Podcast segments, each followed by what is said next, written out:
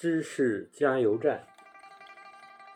图腾，图腾是记载神灵的载体，是古代原始部落信仰某种自然或有血缘关系的亲属、祖先、保护神等。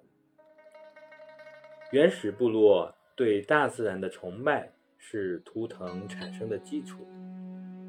不同国家和地区的人有不同的图腾崇拜，比如中国人的图腾一般为龙，美国人则是白头鹰。风扇，风是祭天，扇是祭地，风扇就是在天下太平或天降祥瑞时。祭祀天地的意思。中国古代帝王通常登泰山祭天，因为五岳中泰山最高，离天最近，所以帝王应当到这座最高的山祭拜天下。天干地支，天干地支合成干支。是中国古代用来表示年月日时的次序。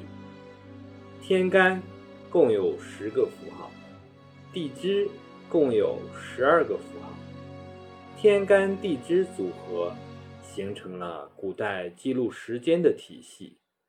两个相配，正好是六十年一轮回，也称作一个甲子。因此，六十岁。也被称为花甲之年。《黄帝内经》，《黄帝内经》是一本古代医书，是古代医家托轩辕黄帝名之作，一般认为成书于春秋战国时期。是我国现存最早的一部医学典籍。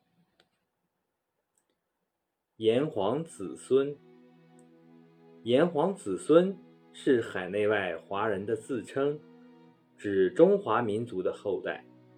炎指炎帝，黄指黄帝，炎黄二帝是中华始祖。